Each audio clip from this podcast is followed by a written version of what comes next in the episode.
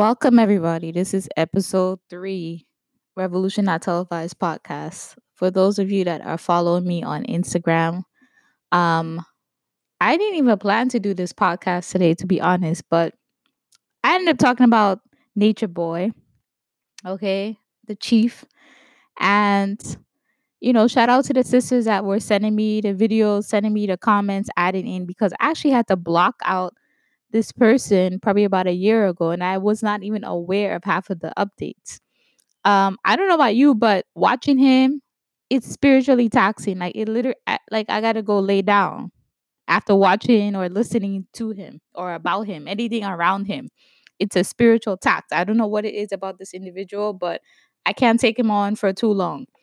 But shout out to the sisters that did update me on everything that's going on. The reason that I'm doing a podcast about this is because you know it's clear that it's it's a cult going on. Okay, it's a cult going on and um this guy nature boy is is like the ultimate of what happens when you go through a lot of childhood trauma, neglect, extreme poverty to the point that you become a degenerate and to the point where you do everything in your power but to face the trauma and whatever demons that are going on um you know and you become this person. Nature boy has admitted that he is a victim of sexual abuse same-sex sexual abuse in his life. He was touched when he was 12 i believe um you know by a male. And he was pretty much neglected. He was not raised with his parents. Extreme poverty situation now two things I want to say. In no way am I excusing or supporting his behavior. And secondly, everything that I'm going to say about this individual is from his own mouth. Okay? Many people are not used to him or whatever, but um I have no reason to slander him. It's we're not being it might sound like we're being scandalous because of some of the shit that you're gonna hear. It might sound that way, like I'm making up shit, but I am not. I could actually send you a clip where he is saying that or showing that or admitting that. Okay, so I just want to tell people because a lot of this stuff sounds incredulous. Like, you know, when you say it out loud, it sounds crazy, but it's true. Um, so this individual, I'm talking about him because a lot of people keep focusing on the women, saying that the women are dumb to go over there and all of that. Um, but it's not just just women; it's men and women that are going down to. I think they're in Mexico now. I thought it was Costa Rica, but the sisters updated me and told me that he got deported, and now he's in Mexico. Um, and we need to understand the type of personality that would go down there and live with Nature Boy and be with Nature Boy. I literally went through all of the social media accounts of the people that are there. And these are people that ultimately were outsiders in their society and in their family and in their social group. And then I see one catastrophic or cataclysmic event take place in their life. For example, one person said that they got kicked out, one person lost a close friend, these types of things. And then next thing you know, they are going to see Nature Boy. Now, it might be easy to sit up here and call these people dumb, but what he's offering, okay, if you're not intelligent and if you're not discerning and if you're not experienced, because you have to look at the fact that all of these men and women are boys and girls for you know to be more accurate are not children, but they're not fully adults. They're young adults. They're in their early 20s. I'll say the age range about for, for the people there is between 19 and 23 or something like that, right? And they're looking for this self discovery um, journey and they're looking for a sense of belonging. On the surface, if you're not discerning, Nature Boy seems to offer that. He's offering them a community, he's offering them a haven, He's offering them a safe space on the surface. I'm not saying this is what it is to them. That's what it looks like. Um, from all of the stress you know, that people experience living in these concrete jungles. Um, because at the end of the day, if you have a strong social circle, a strong network of friends, you're not gonna hit up your homegirls or your homeboys or your mom and dad if you have a cool relationship with them and be like, you know, I'm about to go in the bush with this guy named Nature Boy. That's not gonna fly in your family or friend circle. So these are people that are either outcasts or view themselves as outcasts, have self esteem issues, and are looking for a haven. Okay? He's offering what I would say the generation before did not create for young people a safe haven and a sense of community outside of gangs. Okay? He keeps saying, you know, to get away from Babylon and all of this kinds of stuff. And to the discerning mind, you know, you have to be able to point out to these people and point out to you know anybody that may even want to give him any type of validity that there's a lot of hypocrisy in what he's doing because he has no problem with that babylon app that cash app. Cash app is like cash app is like the devil. You know what i'm saying? Like anybody this is this is my opinion.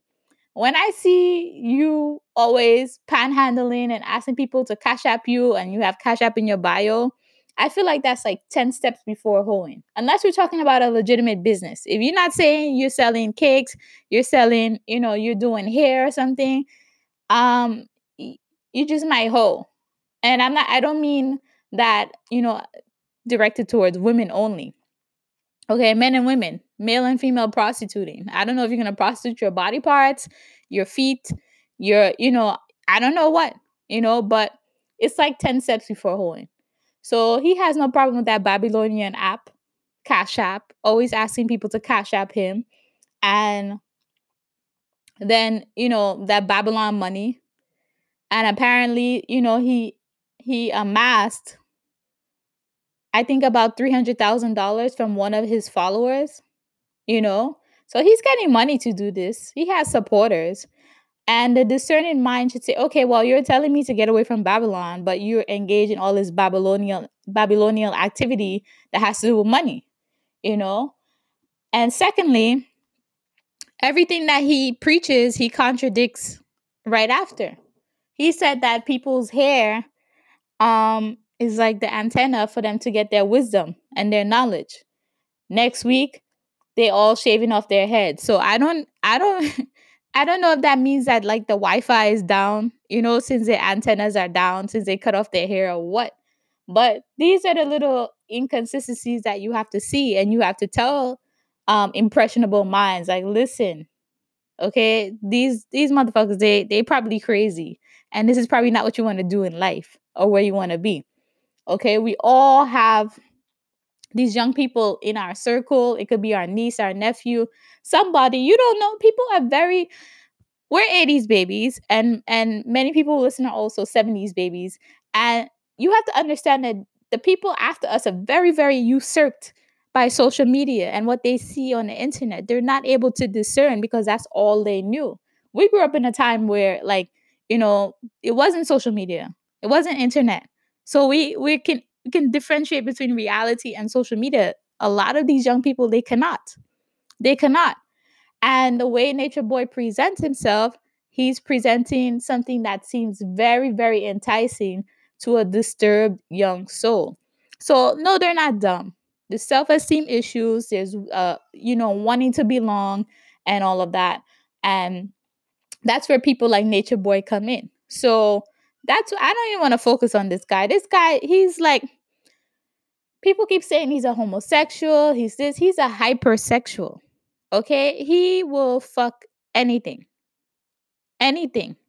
He admitted on camera that he, you know, let a transgender um, perform oral sex on him and he still struggles with it, attraction to transgender. He admitted that he um you know has had sex with white males has been penetrated by them, um, has been a dog has licked his genitals and he liked it, you know. So he he cannot be satisfied sexually and he has sex with anybody and is aroused by almost anything and that is a byproduct of childhood sexual abuse anybody can tell you that a lot of people who have been sexually abused as a child, they go to either two extremes of the spectrum. They either shy away from sex or they become very, very hypersexual to the point where they cannot even be satisfied sexually. So we're not even going to get into this character.